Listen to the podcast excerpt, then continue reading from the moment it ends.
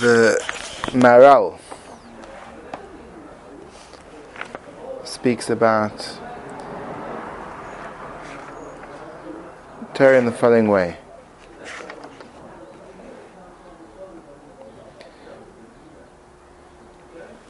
He quotes a very famous Chazal, it's a Medrash in Bereshis, a teaching of the sages in the Medrash and he tries to explain why the verse um, Shlomo says, let my words, Shlomo says about Hashem saying, Shlomo tells us that Hashem says, my words, meaning the words of Hashem, will support your heart and he explains that supporting the heart means that the heart is the uh, organ in the body that is characteristically, characteristically looked upon as where the, the life force is contained. Person's heart is, is, is symbolically where living is most explicitly expressed. And that heart says, Shlem HaMelech, Hashem tells us, will be strengthened by Torah, meaning the Torah creates life. Torah creates life, maintains life. Torah maintains life. In other words, those that will live, the way to do so is through the study of Torah. And then he goes on to explain why should that be? Why should that be? Why should the Torah be a support to to the experience of life? So now there's a lot of missing information between his statement and our comprehension. Because on a superficial level, there's very little connection, one would think, between the experience of life and the study of Torah. The study of Torah seems to be the study of wisdom. Study of wisdom is not an energizer, it's not a vital addition to my life force. The study of wisdom is an intellectual exercise. Study of wisdom is what is the actually when we speak about the study of Torah. The study of Torah is definitely referring to, if not primarily referring to, the study of the oral Torah, which is most openly and widely experienced through the study of Gemara. So we're talking about the study of Gemara, it's not an intellectual exercise, rather it's the very basic nature of life itself. But on a, on a, on a superficial level, that seems really far fetched. Because the external experience of the study, let's pick Gemara as an example, seems to have no bearing or relevance on a deeper life force. I can understand if you tell me that breathing influences my life force. Yes, most definitely. If I don't breathe in oxygen, so then uh, I understand how the breath influences my life. I understand how eating influences my life. If I don't eat, I starve, I lose my life. But if I don't learn Torah, therefore I'll be what? I'll, I'll die of starvation, I'll, I'll dwindle and, and shrivel? No, I'll just lack knowledge. It's not. It's not. Do you understand? It's almost. It seems inaccurate. So, that, in other words, what's my experience? My experience is, let's say we're studying a tractate which which discusses the laws of divorce, which is um, ex, which is carried out through the delivery of a divorce document from husband to wife, and there's a discussion if that divorce document is delivered into her domain that she owns, if the divorce begins with the delivery, or if she has to pick it up, or if she can't pick it up. I mean, hello? That's going to make me alive or dead? That's studying some type of seemingly absolutely, for me, irrelevant detail about Jewish law. It seems technical. It seems way too much effort for those people who are not going to be involved in the actual writing of getting of divorce documents is put into this kind of study. But nevertheless, the the meat and potatoes of yeshiva study has always been the Gemara, and of Gemaras, definitely in the last 200 years, it's always been the Gemaras which are not necessarily relevant to day to day practice. Noshim and Nezikin, the tractates which discuss the laws in relation to marriage, divorce, and those which discuss tort laws, many of which are completely irrelevant to day to day living. And the tractates which are much more relevant to day to day living, for example, the tractates dealing with the laws of brachas and the, dealing with the laws of the festivals, dealing with the laws of Shabbos, those tractates traditionally are not part of the curriculum.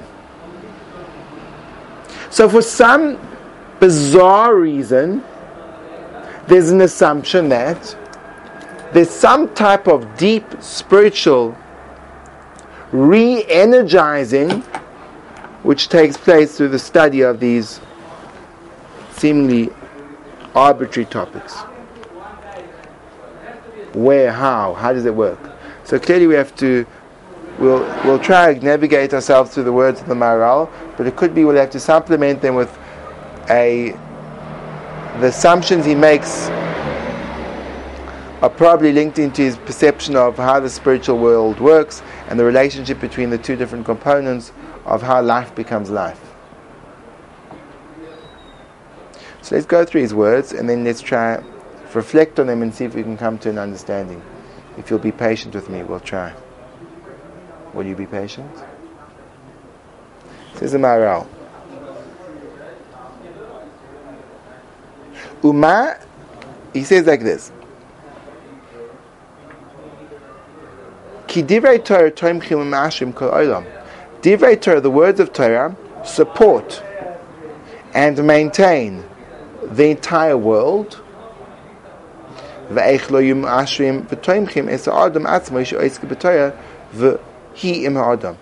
what he does is what's called in Hebrew kal v'chomer. He says like this. He says, the only reason the world, the universe, has an existence is because of the study of Torah.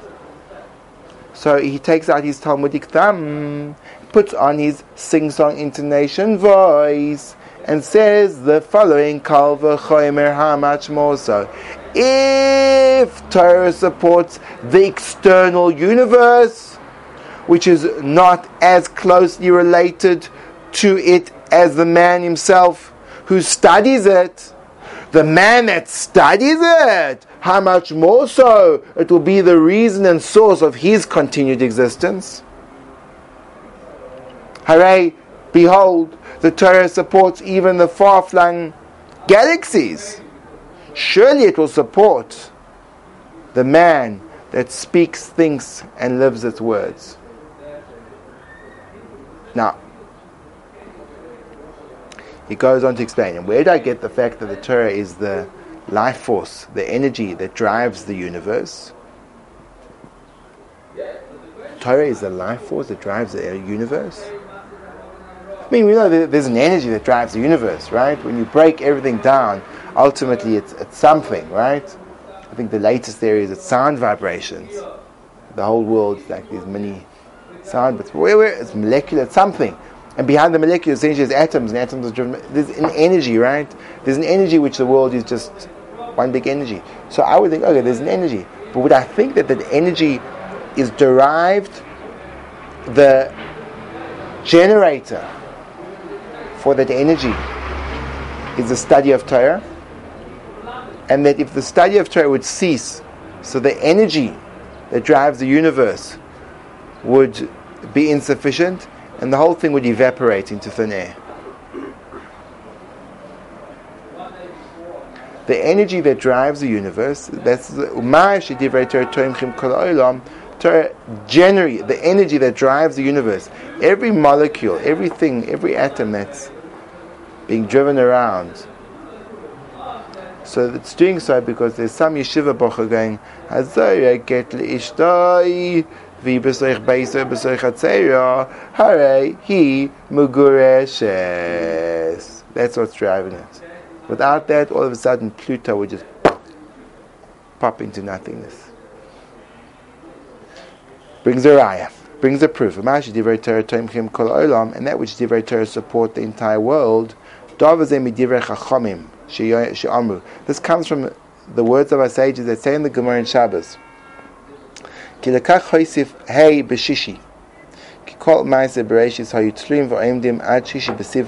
so he quotes a Gemara in Shabbos.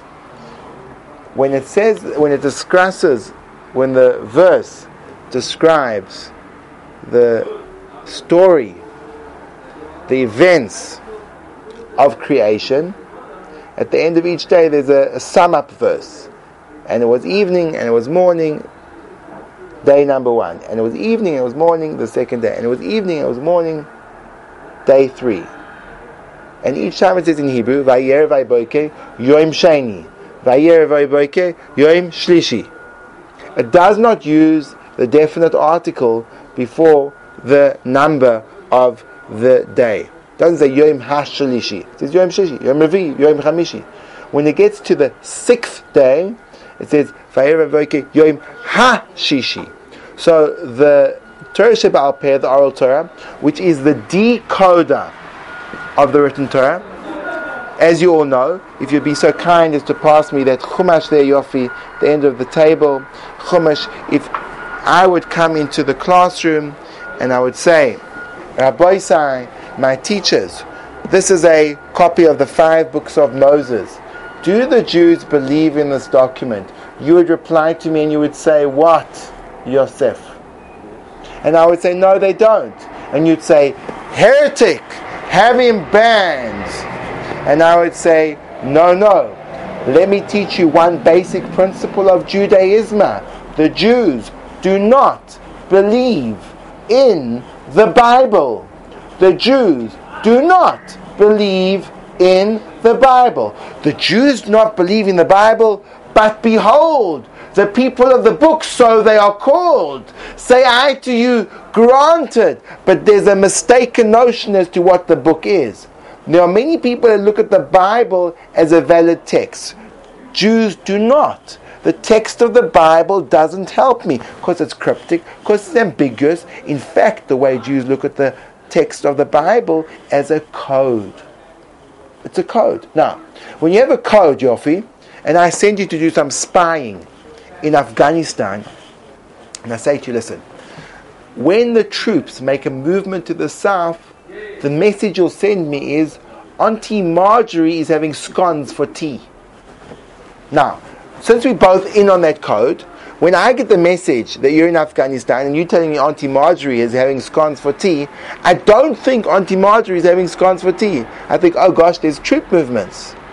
If someone's not privy to the code, they'll think, How's that? Scones in Afghanistan? Who would have thought?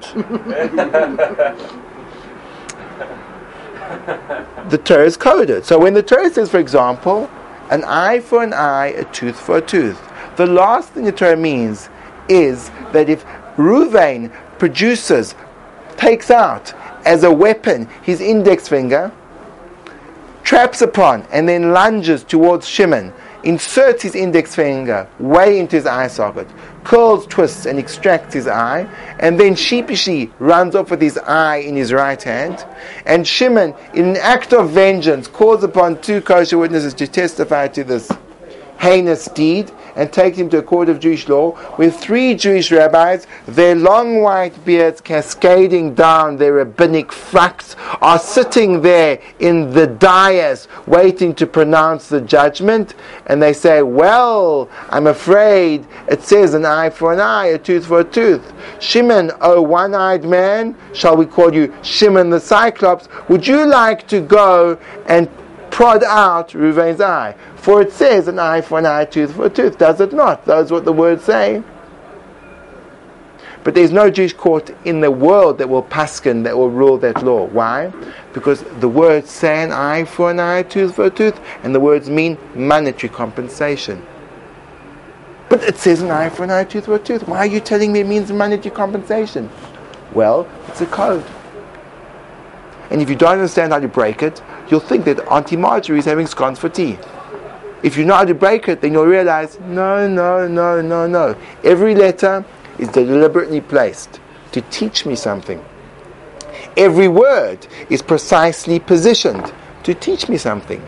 Every sentence is so structured to teach me something. And that's why, from these five books emanates an entire world of knowledge and wisdom. But you have to know how to break that code. You have to know how to break that code. The word Bereshis, what does it mean? Well, it means lots of things. It means Barashis, he created six. Six days of creation. It means Aleph Betishrei, when the words are switched around, the first of Tishrei. It means it means many many things. It means many things, right? But that's that's that's only on a very simple level, on a very simple word. But of course, each letter means something, each vowel means something, and the truth is, letters can be broken up broken up into smaller letters. For example, a hey is a dalid and a yud.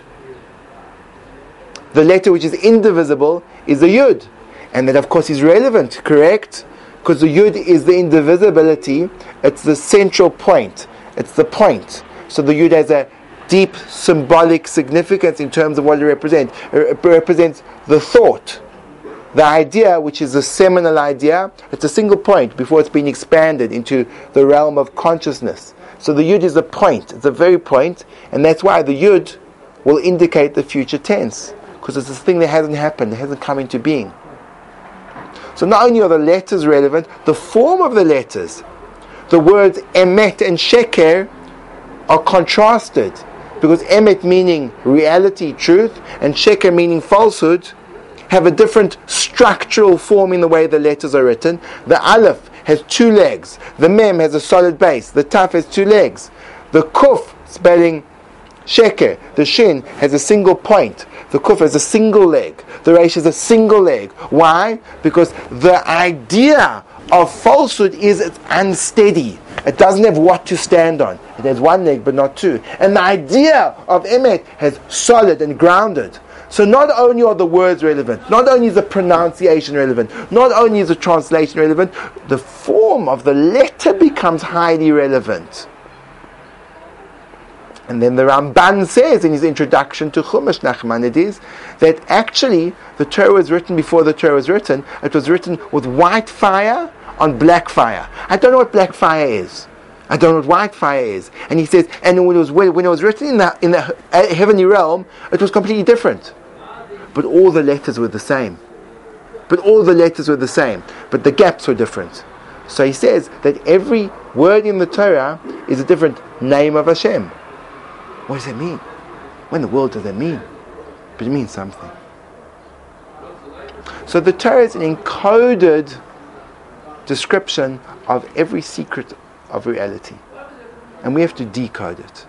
So how do we decode the extra hay in the verse dealing with the creation of the sixth day? It says the sixth day. Which sixth day? So the Medrash decodes it by saying it's referring to a particular day. The day it's referring to is the sixth day, the sixth day, that sixth day. Which sixth day? The sixth day of Sivan. And what happened on that day? The Jews received the Torah. So what's the relevance? It says, and it was evening and it was morning the sixth day. When there's a sixth day, then there's evening and morning. And if there's no sixth day, says the Medrash, the entire creation would return to null and void. Toyu voyu. The Torah would not have been received, so then the creation as an entity would be evaporated. In other words, and now that the Torah is received, that's why there's a continuity to the created world. What gives the created world to continue? The Torah itself, the study thereof. Our words we don't understand, I'm just presenting to you what's been said. This is why an extra hay was added on the sixth day. The entire creation, was hanging in the balance ad shishi b'sivan until the sixth of Sivan. Im yikablu Yisrael Torah. Would the Jews receive the Torah? Mutav. Then all would be good. Ve'im lav.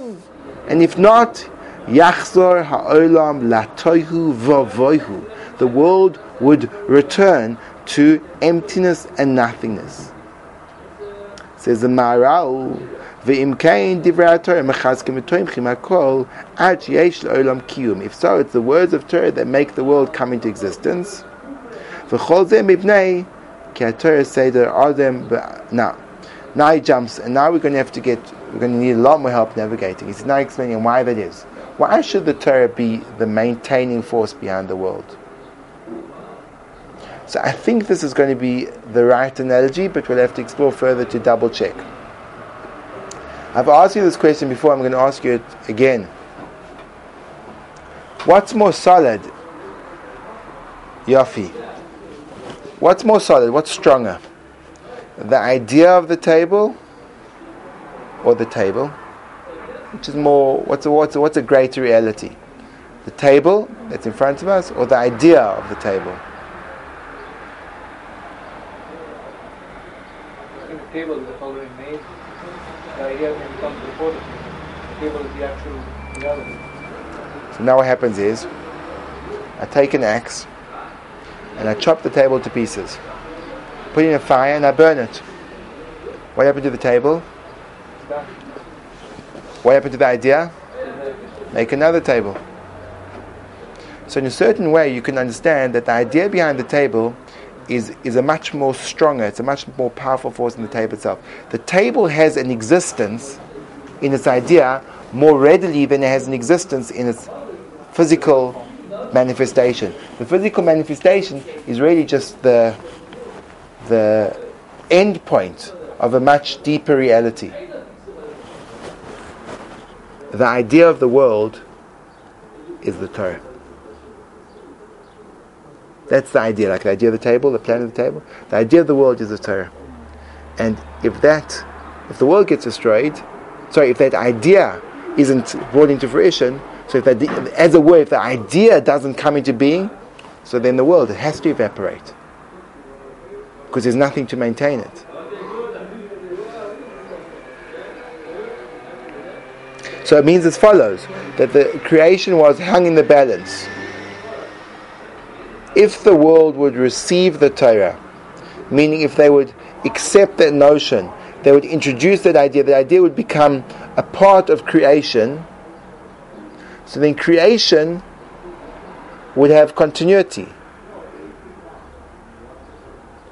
But if that idea was negated, so then there can be no future for the world. Just like as if the person that comes up with the the scheme, the idea. I think it's with a, a Stradivarius violin. Stradivarius violin, uh, it's a very expensive kind of Strad. It's very expensive. You play a musical instrument. Do You play. It's very expensive, and now no one's no one's been able to reproduce it. And they they they think that the secret to Stradivarius's um, success in making the sound of his violins was a particular resin he used on the on the wood.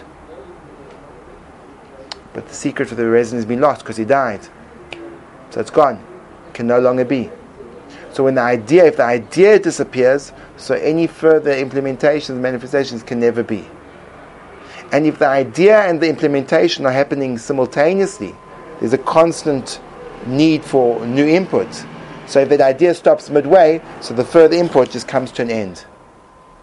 So if there's a continuity to the influence that Torah has over the world, and the world receives as it was that constant influence from the Torah at every new stage as it pans out in time, and the Torah doesn't, there's no permission given for the Torah to be accessible, it's not received, so then the entire thing collapses. Entire structure just disappears. So this is very interesting. It's a very counterintuitive idea. It means as follows. It says in the Torah, for example, do not plow an ox and a donkey together. Simple understanding is, and this is what many people say mistakenly, the Torah is a rule book for life. Tells you, you know, you're putting into this like this strange world. So Hashem, the Creator, says, this is how you navigate it. There's oxen and there's there's there's there's there's oxen and there's donkeys. How should you how should you work together with them as a spanning team? Don't put them together. Okay. Um, you've got parents. What you do? Respect them uh, you interact with the business, what you do with it. Be honest. It's one way of understanding it. But in that model, the world is a reality, and the Torah is a secondary addition to the world to teach how to navigate. According to the model that the Maharal presents, is that the Torah said there's such a thing as a. The Torah wanted there to be an idea of not ploughing an ox and a donkey together. So from that, the world needed to have an ox and a donkey. The Torah says that you have to honor your parents. So man could have been born in an egg, and he wouldn't have to have parents. He could have been, could have grown from the ground. Why does man have parents? He has parents because there's a mitzvah in the Torah that says honor your parents. Parents were created for the mitzvah, not that the mitzvah was created for the parents. So the causality is different. The world is caused by the Torah, not that the Torah causes, not that the world, the world is caused by the Torah, not that the world causes the Torah to be. Torah causes the world, the world doesn't cause the Torah. Which creates an immutability in the Torah. If the Torah is about laws, so times change and laws become outdated. The Torah is about reality, so then it doesn't change. There's something beyond just the reason and the comprehension. There's something way beyond that. So it becomes quite interesting. It means as follows. Why is the person going to business? So the simple answer is, well, you have to make money. And while you're making money, so you have to be straight. Based on this concept, no.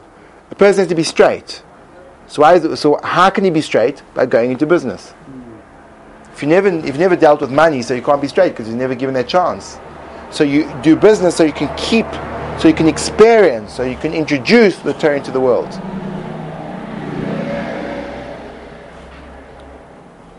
What's the means and what's the end? The means is to become, have integrity. Sorry, the end is to have integrity. The means is business as opposed to the means is to make money, and uh, sorry, as opposed to the end is to make money, and the means is you've got to have it with integrity. Rather, the end is to have integrity, and you do it through making money, engaging in business.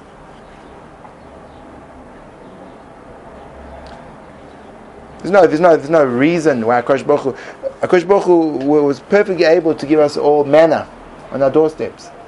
But then, how would you be able to manifest the laws of transactions? How would you be able to not charge interest? How would you be able to return money that's you owe someone else? All those, all those were created to bring the Torah into every aspect of our lives. So this is a Maharal. The Torah is the Seder Adam. It's the anatomy of a person's being. Torah is not a prescription. You've got to do this. It's a description. Person who's deeply connected to himself will understand that mitzvahs don't tell me what to do. They describe what my soul is doing at a given point in time. In the morning, my soul needs to experience Kriyashma. On Shabbos, my soul needs to desist from Malacha. But I don't necessarily have that spiritual insight. So the Torah acts as an insight into what's going on inside of me. It's almost as if, you know, you go to a doctor and um, he does a series of blood tests. And he says, look, you really have to change your diet. You don't feel it, but your body needs to eat different foods. So you're not aware of it. But when he tells you to, to, to eat the diet, he's, he's describing the needs that you have. And when you conform to the diet, so then you're in sync with what your body is.